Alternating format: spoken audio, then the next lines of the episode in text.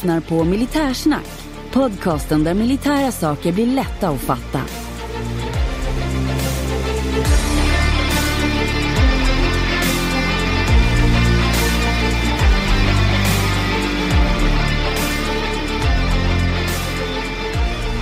Jajamän, då är Militärsnack tillbaka och idag så är det jag, Henning Svedberg, som sitter vid mikrofonen. Och eh, löjtnanten, han är tyvärr sjuk. Han hade velat vara med. Han, eh, hade, han var planerad att vara med, men han drabbades av covid och har legat hemma och mått riktigt illa pyton. Han hälsar så mycket att eh, gå och vaxa er för det här vill ni fan inte ha. Citat slut. Idag ska vi prata om ett underhållningsnära eller ett riktigt underhållningstema. Och det är spel som rör det militära och om krig. Och där finns det ju ganska mycket att plocka ur.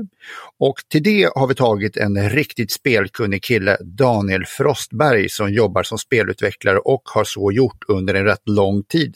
Han är en kille som kan. Jag tänkte också säga att det här avsnittet går ju ut redan under onsdagen den 22 november till de som är Patreons, medan alla icke-Patreons får det på fredag. Så ni som är Patreons håller för öronen en liten stund här, för jag tänkte berätta för de som inte är Patreons att för 20 spänn i månaden, 19 spänn, så får ni avsnitten lite före, ni slipper reklamen och ni visar dessutom att ni stöder mig och löjtnanten i vår produktion av podcaster. En liten ekonomisk klapp på axeln, 19 spänn, mindre än en starköl i månaden. Vi tackar så mycket för er som är med och är Patreons. Och nu hoppar vi över till intervjun med Daniel Frostberg om krig och det militära i spelens värld. Njut!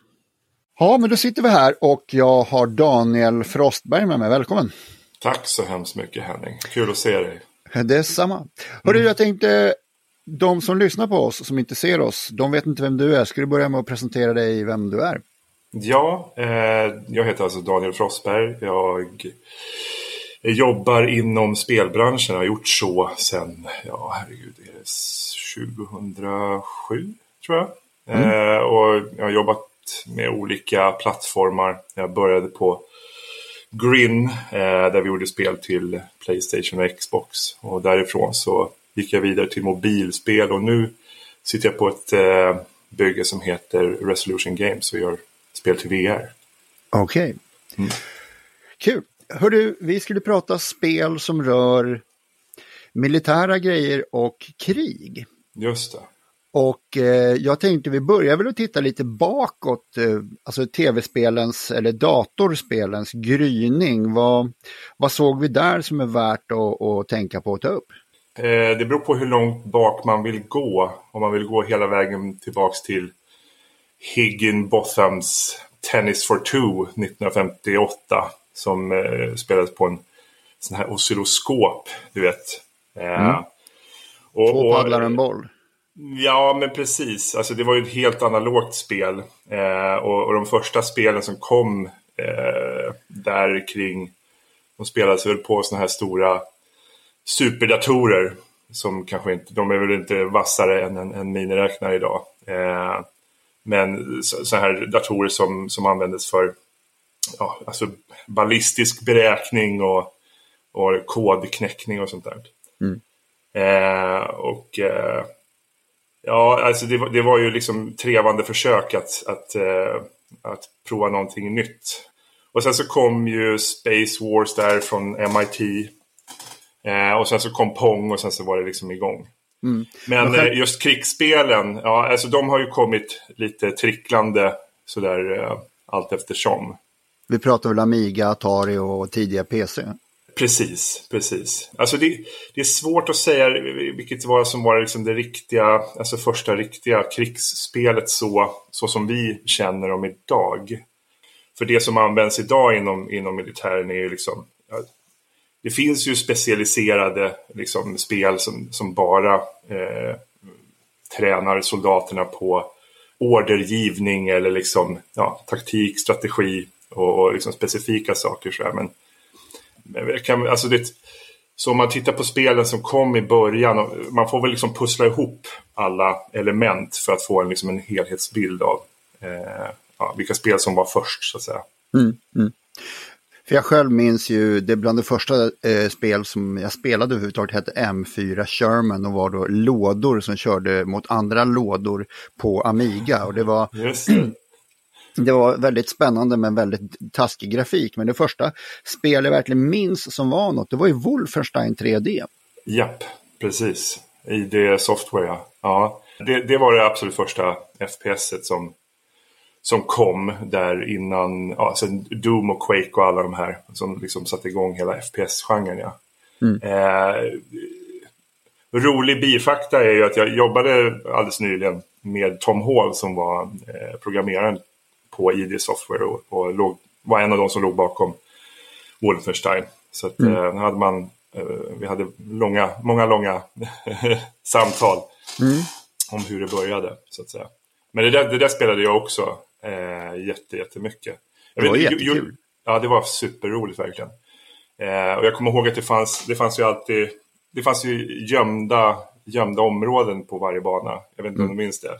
Ja. Så jag, jag kommer ihåg att jag, jag, har alltså, jag har fått 100% completion rate på, på hela det spelet. För att jag sprang snett mot väggen i varje bana och tryckte på knappen hela tiden. Mm. Tills jag hittade allt. Eh, så att, ja, det där har jag spelat, spelat igenom. En grej jag tycker är kul med det är att sista bossen är ju då givetvis Adolf Hitler själv och vad han ja. gör det är att han heilar emot det och det är det farligaste som kan hända. det är mycket farligt. Men det, jag tror det har, har, har, inte det lite att göra med att han, han är i någon form av sån här mech-suit också. Uh, jag vet inte hur historiskt korrekt det spelet är. Men uh. jag har inte sett några sådana bilder. De höll ju på med ganska eh, konstiga experiment där mot slutet framförallt. Mm. Eh, men just mech-suitet tror jag inte är helt akkurat. Alltså, det där var ju ett uh, first person shooter då och sen har det funnits en del strategi och taktikspel och sånt där. Mm. Hur mycket av det gamla, så finns det någonting som det gamla har tagit med sig in i nutiden? Ja, alltså, jo, men, alltså, strategi och taktik är väl i viss mån tidlös skulle jag vilja säga. Mm. Eh, alltså jag menar, du kan ju gå hela vägen tillbaka till schack. Eh, eller liksom ja, de väldigt tidiga eh, liksom, krigslekarna som, som man hade med officerare. Eh, bland annat i, i, eh, var det, i Preussen var, var, väl, var väl de första som hade de här moderna eh, krigslekarna, eller krigsspelen som var liksom strategiska brädspel i princip för att lära officerare hur man liksom ska eh, ja, eh, flytta sina trupper på slagfältet. Och det var ju 18, på 1800-talet, eh, så det går ju väldigt långt bak. Mm. Ett lite större risk alltså? Eh, I, I, princip, absolut. Alltså det, allt, allt det här har ju haft inverkan. De första spelen som, som kom i den här genren det var ju egentligen alltså, glorifierade brädspel som man bara hade liksom digitaliserat på. Mm. På, på sätt och vis. Så, så vet du det, vad ska man kunna säga? Första RTS är väl det som man kan tänka sig. Alltså, RTS står ju för Real Time Strategy. Det innebär då alltså att man spelar i realtid, det är inte turbaserat. Det är inte så att du gör ett drag och sen gör jag ett drag. Som i schack till exempel. Mm. Utan eh, allting sker i realtid så att om du är, om du är snabb så kan du alltså med att utföra dina, eh, dina ordrar så, så kan du ha ett övertag över din, din motståndare. Och det första RTS som Hiring for your small business? If you're not looking for professionals on LinkedIn, you're looking in the wrong place. That's like looking for your car keys in a fish tank. LinkedIn helps you hire professionals you can't find anywhere else, even those who aren't actively searching for a new job but might be open to the perfect role. In a given month, over 70% of LinkedIn users don't even visit other leading job sites. So start looking in the right place. With LinkedIn, you can hire professionals like a professional. Post your free job on linkedin.com slash people today. Eh, som kom var väl egentligen... Eh, det var väl Dune 2, tror jag var det. Och sen så var det väl eh, eh Warcraft och, och, Starcraft som popularis populariserade genren. Mm. Men, men det, det är ju väldigt, väldigt strategiskt och äh, taktiskt. Mm. Eh, och, och, så det kan man ju se ganska stora paralleller till, till liksom militära eh, operationer där man, liksom, man kan göra liksom, eh, pinch maneuvers och eh, man kan ligga i bakhåll och man kan överköra fienden och sådär. Så det, det, ja, det, finns, det finns ganska många paralleller att dra. Mm. Jag minns ju själv ett spel som eh, Commandos kommer jag ihåg. För jag var sån här man, ja. eh, ett spel där man då brittiska soldater som man, man såg i någon form av helikopterperspektiv och gav dem order att springa fram vid rätt tillfälle när tyskarna inte såg dem. Just det, just det. Men var det, det tur, var det tur, jag, jag, känner igen det, men var det turbaserat eller var det realtid? Det, kom, det var nog inte tur överhuvudtaget. Du, du hade bara ett flöde av grejer bara du skulle göra i rätt ordning. Okej, okay, okej. Okay. Men så det, det fanns liksom en, en perfekt lösning så att säga på pusslet? Ja, precis. Ja, okej, okej. Ah, mm. Och sen så vet jag att du har spelat en hel del uh, Hidden and Dangerous. Som också var ett väldigt, ja. ja. det var, alltså verklighetstroget kanske inte är, men det, det, jag tycker att vi börjar närma oss någonting som är någon form av verklighetstroget. Oh ja, oh ja, oh ja. Eh, det är nog ett av de första spelen som jag verkligen kände att ja, men det här känns nog ändå på riktigt. Liksom. Det, det var nog så här det var. Mm. men, men, det, men där har vi just det här med liksom att placera ut liksom sina, sina enheter på, på strategiska platser och, eh, och sen så ja, utföra någonting liksom, eh, synkroniserat. Liksom. Det, det, så det finns väldigt mycket av det där, det, det taktiska. Eh, men ja, men vi, har, ja, vi har ju snackat om, om eh, om Hidden Dangerous ganska mycket du och jag genom ja. det är många roliga referenser till stortysken. Ja. ja. Mm. Ja. Nej, det var ju väldigt, det var väldigt buggat det spelet. Så det, så det är... Eh, ja, det var det är ett under att man tog sig igenom det faktiskt. Ja, jag kommer ihåg det var någon, man var någonstans runt Bergamo och kröp i bergen. Då kunde man ramla genom berget ut i intet. Ja, det bland annat kan jag säga. Du, det, det fanns värre buggar än så. Eh, ibland på vissa ställen kunde man inte lägga sig ner eh, på marken eh, utan att flyga upp i luften 300 meter och sen så ramla, ner, ramla död ner på, på, på backen igen. Mm. Eh, och sen så hade vi ju förstås den osynliga stortysken som, som vi båda ja, känner till. Du lurade mig att tro att i, det var något eh, uppdrag när man skulle retirera så kom det ett mm. gäng tyskar, man skulle fly i en eh, PBY Catalina. Just. Precis. Ja, och, fan, sa du att det skulle, skulle det komma någon stor tysk så att jag, skö, jag lyckades knäcka det där och skjuta alla tyskar så var jag leta efter mig bland de här tyska liken som låg i driver ja. efter någon som var större än någon annan och det, det var ju ingen som var det. Det var inte du hittade inte. Jag, för, för jag såg honom, jag, alltså, eller så har jag hittat på det här. Ja, du har hittat på det där. Ja, det är mycket möjligt. Alltså, men jag, jag kommer ihåg att det var en osynlig stortysk. Och det, mynningsflamman var tre meter över marken. Och, och så, men när man hade besegrat honom och gick och kollade där bland kropparna så låg det en jättestor tysk där, mitt bland andra. Mm. Men, men det där var ju en början och jag vet att det kom något någonstans runt 00 så var det ett spel som var eh, fler, för flera personer som då var, jag kommer faktiskt inte ihåg vad det hette nu. Jag vet att du tyckte det var väldigt bra och intressant, man flög helikopter och man var individer och fienden kunde flankera en på olika sätt varje gång så det var någon form av fungerande AI i det. Mm, vad kan det här, kommer du ihåg vad det var för setting? Ja, det var 80-talet eller 70-talet. Jaha, ja men då var det Operation Flashpoint. Måste det Just, ha varit då. så hette det. Ja. ja. Eh, och eh, yes, det är, det, alltså det är en, kan man väl säga, en eh, spirituell eh, en spirituell fortsättning på det spel som jag spelar idag faktiskt eh, med, okay. med mina vänner eh, som heter Arma. och Eh, ja, det, det, är ju väldigt verklighetstroget kan jag säga.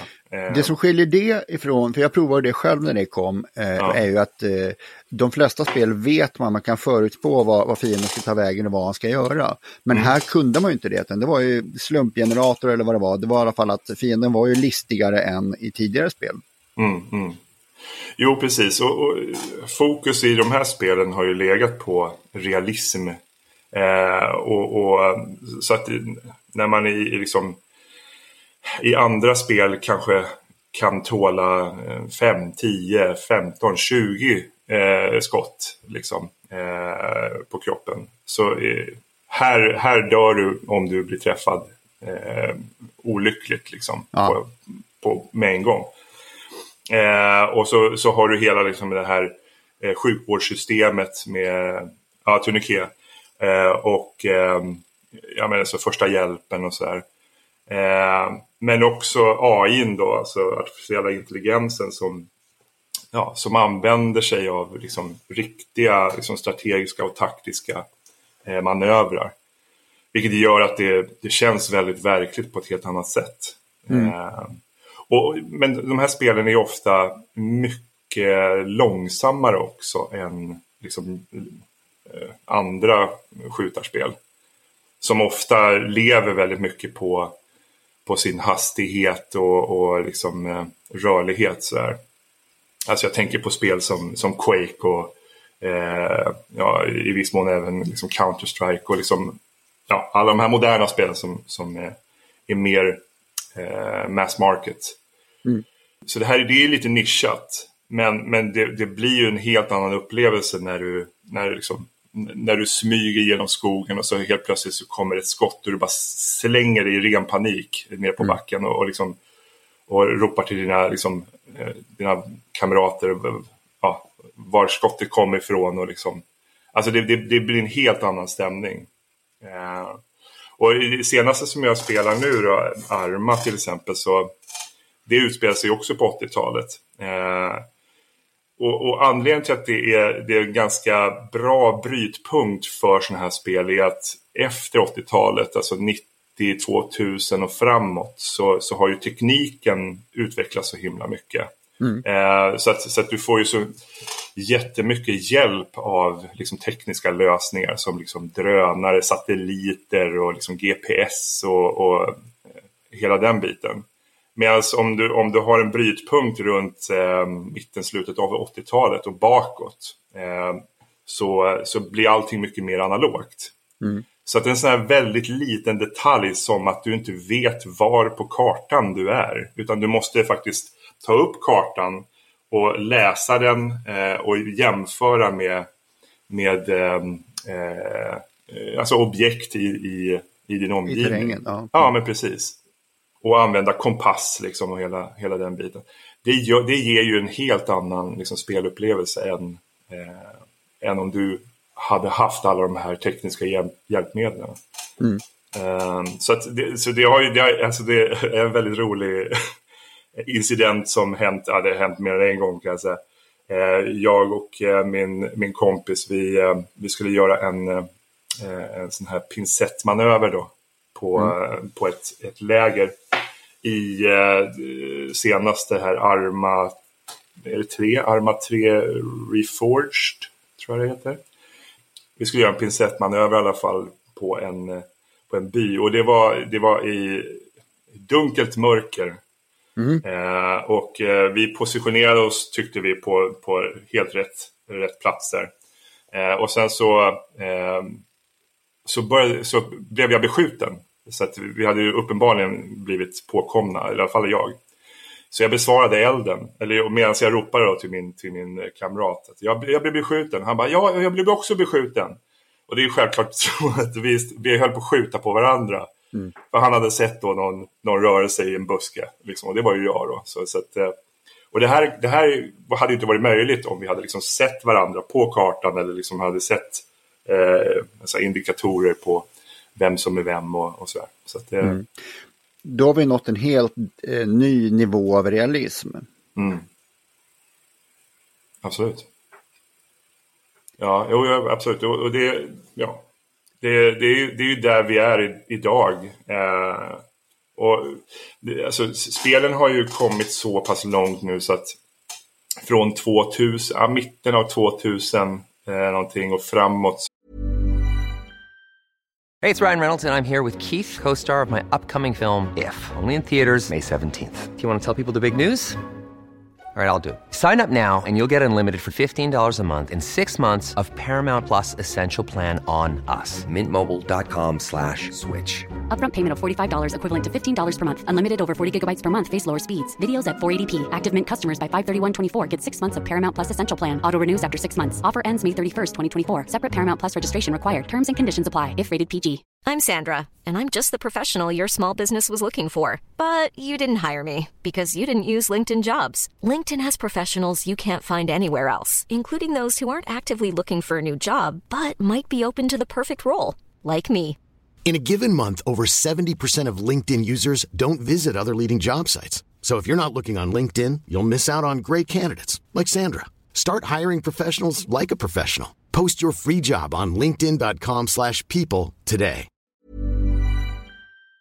Så, så har ju även eh, armén fått upp ögonen för, eh, för spel som hjälpmedel liksom, i, i sin utbildning av soldater. Eh, och där finns det ju en mängd exempel på just renodlade liksom, eh, Mm. som används i, i uh, utbildningen. Särskilt av, av eh, amerikanska eh, militären. Då. Ehm, så där finns det ju en, en, en hel uppsjö av, av olika eh, hjälpmedel som man, som man tar, tar till hjälp. Och, ja, dels då de här spelen som vi har räknat upp. Eh, det finns några andra exempel. Det det finns ett som heter America's Army till exempel. Som är en serie spel Eh, som är specifikt byggt för ändamålet. Men det, jag, tror, jag tror det har även släppts som, som eh, en, en kommersiell produkt. Eh, Okej. sä, säkert för att rekrytera folk och liksom få, få ungdomar att tycka att det här är jävligt coolt. Liksom. Ja. Eh, Eh, ja, för jag har en anekdot i det här och det är det att eh, när jag gick med i hemvärnet så spelade då, då lanade de på hemvärnsgården och spelade mot några knattar som då spöade skiten ur mina kollegor.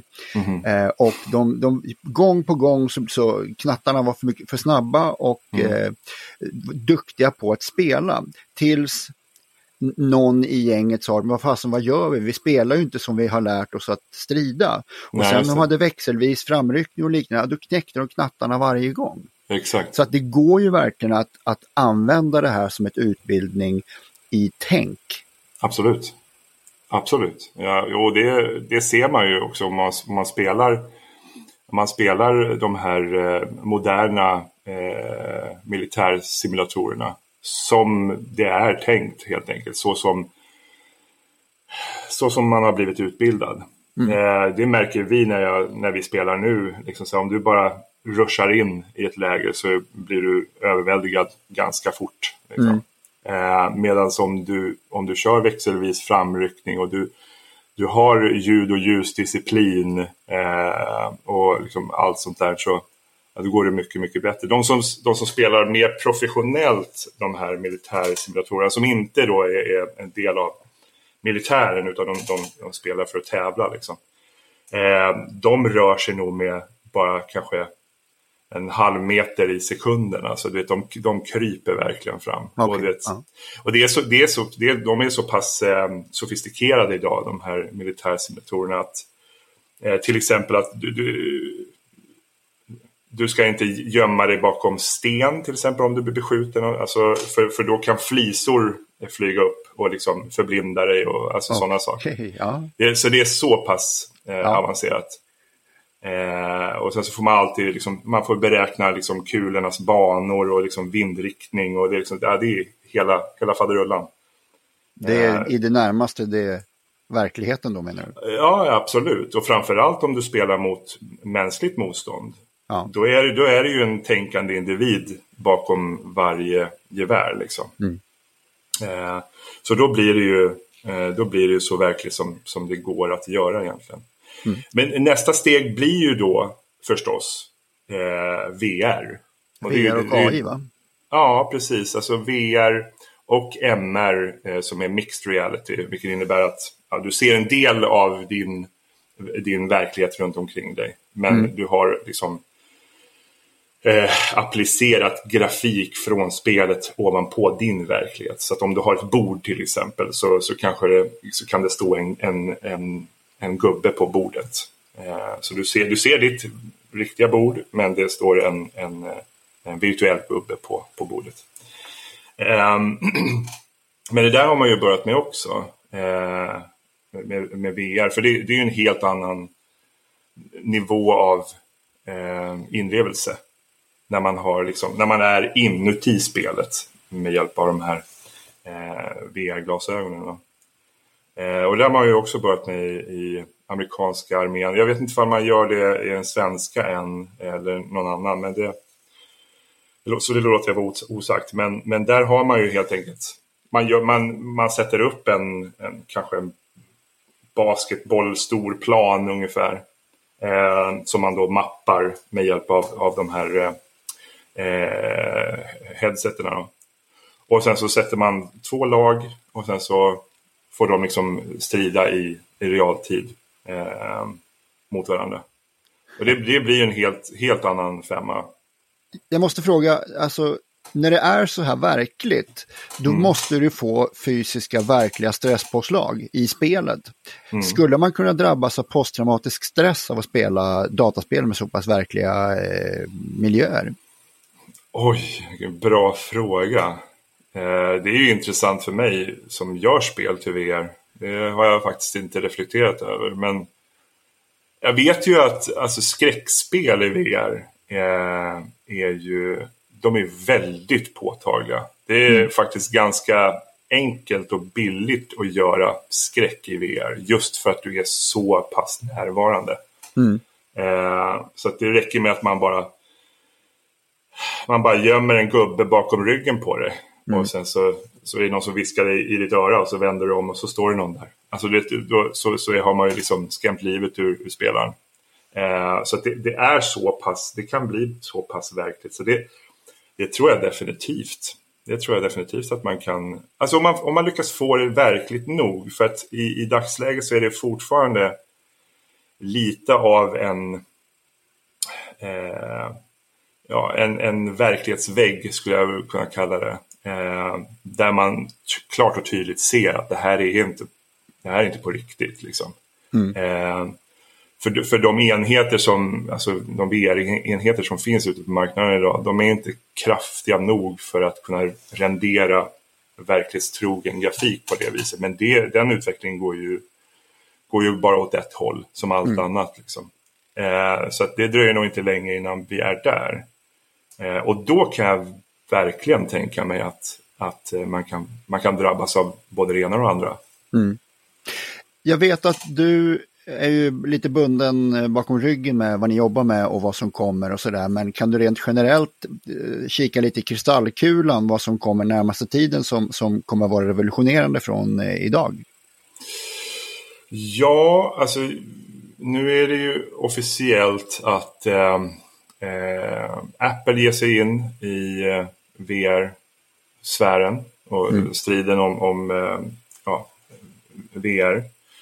Eh, så det tror jag kommer driva på utvecklingen ganska rejält. Eh, jag är övertygad om att eh, sladdarnas tid kommer vara förbi. För de som, känner, de som känner till VR vet att det finns, det finns lite olika uppsättningar. De, de, de tidigaste VR-apparaterna som kom nu i den här andra vågen de, de var ju fullt uppkopplade med sladdar och liksom kameror som var tvungna mm. att vara uppsatta. Och, eh, och det, det har man ju gått ifrån nu med, eh, med hjälp av eh, eh, Metas Quest-maskiner.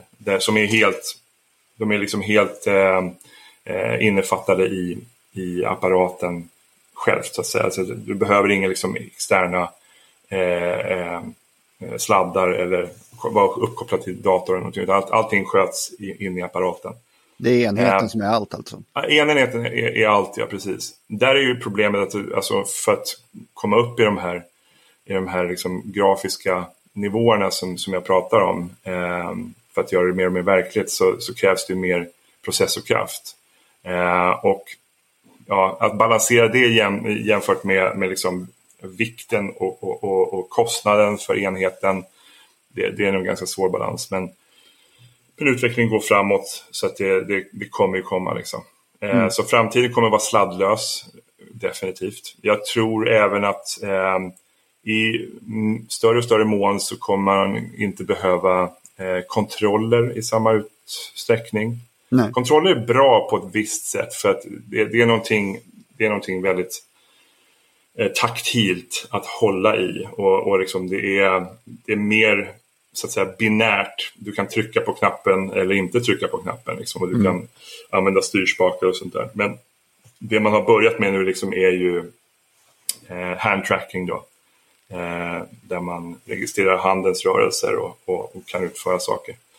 Eh, så det, det kommer komma eh, mer och mer. Eh, grafiska utvecklingen som sagt kommer ju bara gå framåt. Eh, så det kommer bli mer och mer verkligt.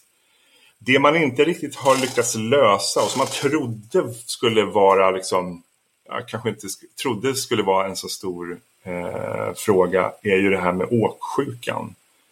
Eh, för i, i, alltså när, när VR, den andra vågen VR kom nu i början på 2010-talet var det väl va?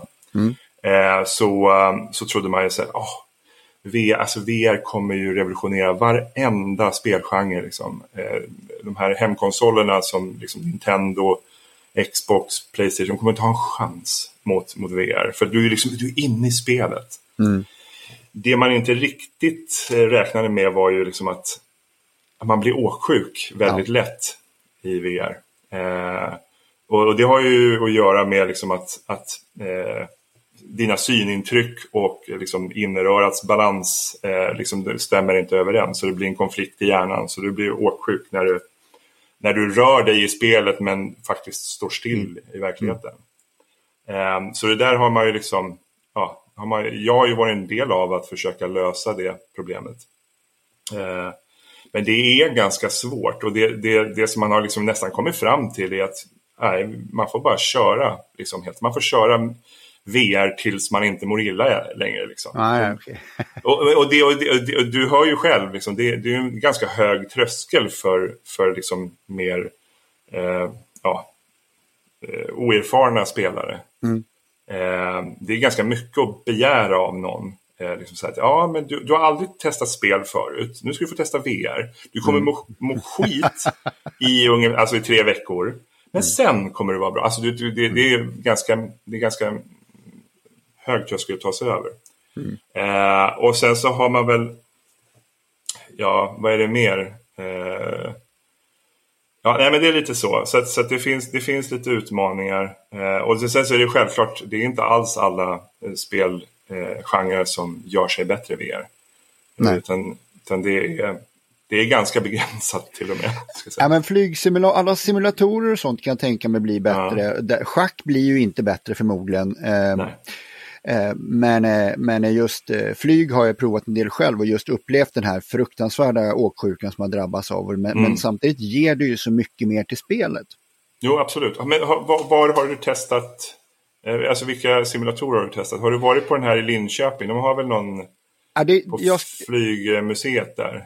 Ja, jag har flugit en sån som har då varit stillastående, men jag har flugit med eh, Oculus och eh, okay. War Thunder har jag kört och det, det mm. har varit riktigt, riktigt bra. Det, det, har varit verkligen. Jag kommer att, det kommer ett kommande avsnitt så ska vi göra en liten flygsimulatorgrej här med, mm. med löjtnanten och mig. Så att det, det okay. jag, jag, ska inte berätta mer om det nu, men det, det kommer sånt. Ja, ja, ja. Ja, nej, men det, ja, det, det, är, det är svårt alltså. Det, eh, och sen så Sen en annan, en annan faktor att räkna in är ju liksom att det här med att sätta på sig eh, bara sätta på sig ett liksom headset är, det är lite tradigt i sig. Mm. Och sen så isolerar du dig från alla andra så att du, du har inte den här, den här gemenskapen längre och ingen ser vad du ser. Och, så det, det, är, det, det är ganska, eh, ganska komplicerat eh, eh nöt att knäcka. Men, men eh, ja, simulatorer definitivt. Eh, alltså du har, du ser, det finns ju som du säger då, eh, som du nämner, flygsimulatorer. Det finns ju eh, stridsvagnssimulatorer. Mm. Eh, ja, bilspel är ju en annan sån där. eh, som, som funkar väldigt bra i VR. Men, men ja, alltså det, det, kommer, det kommer gå framåt med VR. Det kommer kanske inte gå så fort som man hade önskat.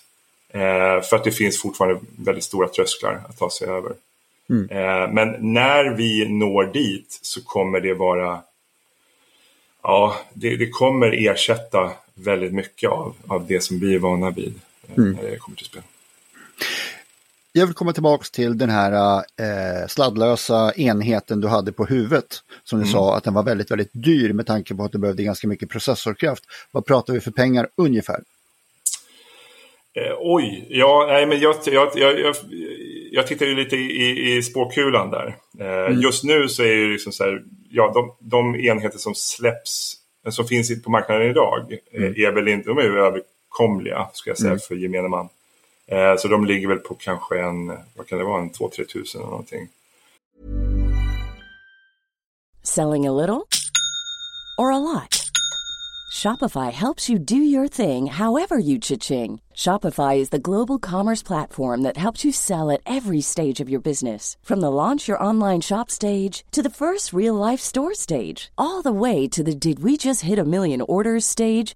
Shopify is there to help you grow. Shopify helps you turn browsers into buyers with the internet's best converting checkout. 36% better on average compared to other leading commerce platforms because businesses that grow grow with Shopify. Get a $1 per month trial period at shopify.com/work. shopify.com/work. Um, men uh, jag menar, skulle du ha en skulle du släppa en, en enhet idag som, som ja, faktiskt renderar ungefär samma, eh, samma grafiska kvalitet som som konsolspelen kan, kan klara av. Eh, då, då skulle du nog titta på ja, många fler tusen.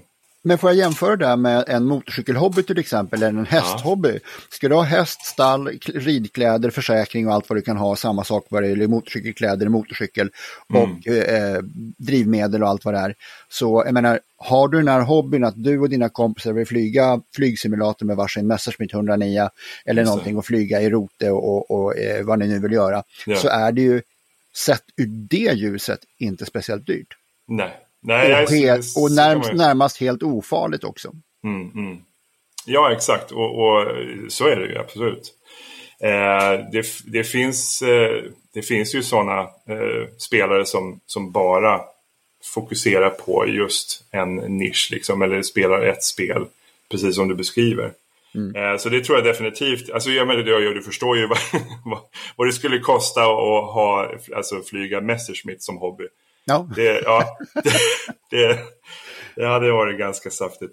Men ehm, eh, så definitivt, och det ger ju en, en bredd förstås som, som du inte har. Eh, du kan ha flera sådana hobbys. Eller liksom, eh, så, så att, men, men det är ju förstås, alltså det, du kommer, VR kommer ju aldrig ersätta eh, den verkliga upplevelsen. Alltså, Alltså känslan av att eh, liksom, rida fram på sin häst. Doften av stallet. Liksom. Mm. Liksom allt det här. Det, det kan du ju liksom inte riktigt återskapa. Även om man har försökt. Man har ju mm. försökt med, alltså till exempel det här med, det finns någon sån här ehm, eh, multidirektionell eh, så här eh, gångband. Alltså, mm. så man, man står i princip i liksom en, en ring. Ja, den är väl hexagonisk kanske. Men och där står du i mitten och jag vet inte om man har något så här man har några speciella eh, sulor på sig som är liksom som har, som är, har glid. Jaha. Och sen så går, och sen så är, en, är, står man liksom lite i som i en skål. Eh, och sen så kan du gå i olika riktningar. Så du går, du får känslan av att gå och, ja. och det registreras förstås då av spelet som flyttar dig framåt. Eh, och så kan du vända och så kan du gå åt andra hållet. Men du, du går alltid på plats så att säga. Mm. Så det finns ju sådana såna lösningar. Men jag menar det, det kommer ju aldrig bli riktigt, eh, eh, riktigt eh, som mass market. Det är ju svårt eh, att mm. liksom sälja in sig där till, till varenda hem. Eh, men jag vet inte. Jag tror att, okej okay, nu, nu ska vi titta riktigt långt eh, fram ja. i tiden. Vill du göra det? Ja, ja, kör. Ja. Då tror jag definitivt på, på någon lösning eh, likt, eh, vad är det han, Elon Musks, eh, den här Neuralink. Eh, att man, man kopplar upp sig direkt till hjärnan helt enkelt. Med liksom elektriska impulser. Alla Johnny Mnemonic, ja, liksom, ja, ja. var det inte så? De kopplade in honom här bak. Det tror jag definitivt är någon form, alltså det behöver inte vara sladd in i hjärnan men det kommer vara någon form av interaktion mellan hjärna och, eh, och spel. Mm. Så, så det, du upplever helt enkelt alla de här, alltså det är, det är förstås bara en skimär men du kommer känna, känna som att du sitter där på hästryggen och skumpar. Liksom. Mm. Och du kommer, du kommer känna doften från stallet eh, alla de här sensationerna kommer liksom att, att registreras av din hjärna. Eh, det, det, tror jag. Och när man når dit, ja, då är vi liksom så här. Ja, då är vi framme, ska jag säga. Då, då behöver vi inte verkligheten längre. Nej, och vi behöver inte varandra. Det är det som är det, är det, som är det skrämmande. Eh, ja. Så så är det. Då kommer alla leva i sin drömvärld, tror jag. Eh, och det kommer inte uh, nej, det är en hemsk framtid faktiskt, väldigt dystopisk. Och jag inser nu att jag är ju en del av dem som jobbar för att nå, nå dit. Uh, så jag ska kanske fundera på ett, ett yrkesbyte. men ja, men det, det, det, tror jag är, det är slutstationen mm. uh, för, för spel. Är att man har en, man har en direkt uppkoppling till spelet. Helt enkelt. Det har varit jättekul att ha det här Daniel. Det var jättekul att prata med dig Henrik. Nej men då Daniel, då tackar jag så jättemycket och så hoppas att vi inte får se den framtid som du just nu läste. Jobbar så hårt för att uppnå. ja, jag hoppas att jag misslyckas helt enkelt. Ja. ha det bra, stora tack. Tack själv. Hej. Hej. Jajamän, där hörde vi Daniel Frostberg berätta. Givetvis så täckte vi inte allt i spel. Vi fastnade vid några käpphästar, kära käpphästar. Och eh, det finns mycket att lägga till. Du får gärna gå in på vår Facebookgrupp Militärsnack, prata om spel du gillar, spel du inte gillar, vad glömde vi ta upp i podden och vad vill du höra framöver? Så vi önskar löjtnanten krya på sig och hoppas att han snart är tillbaks så att ni får njuta av hans röst nästa gång vi möts. Ja, det var faktiskt allt för idag. Lite kortare, men en bra intervju tyckte jag med Daniel. Ha det bra och spela försiktigt. Hej!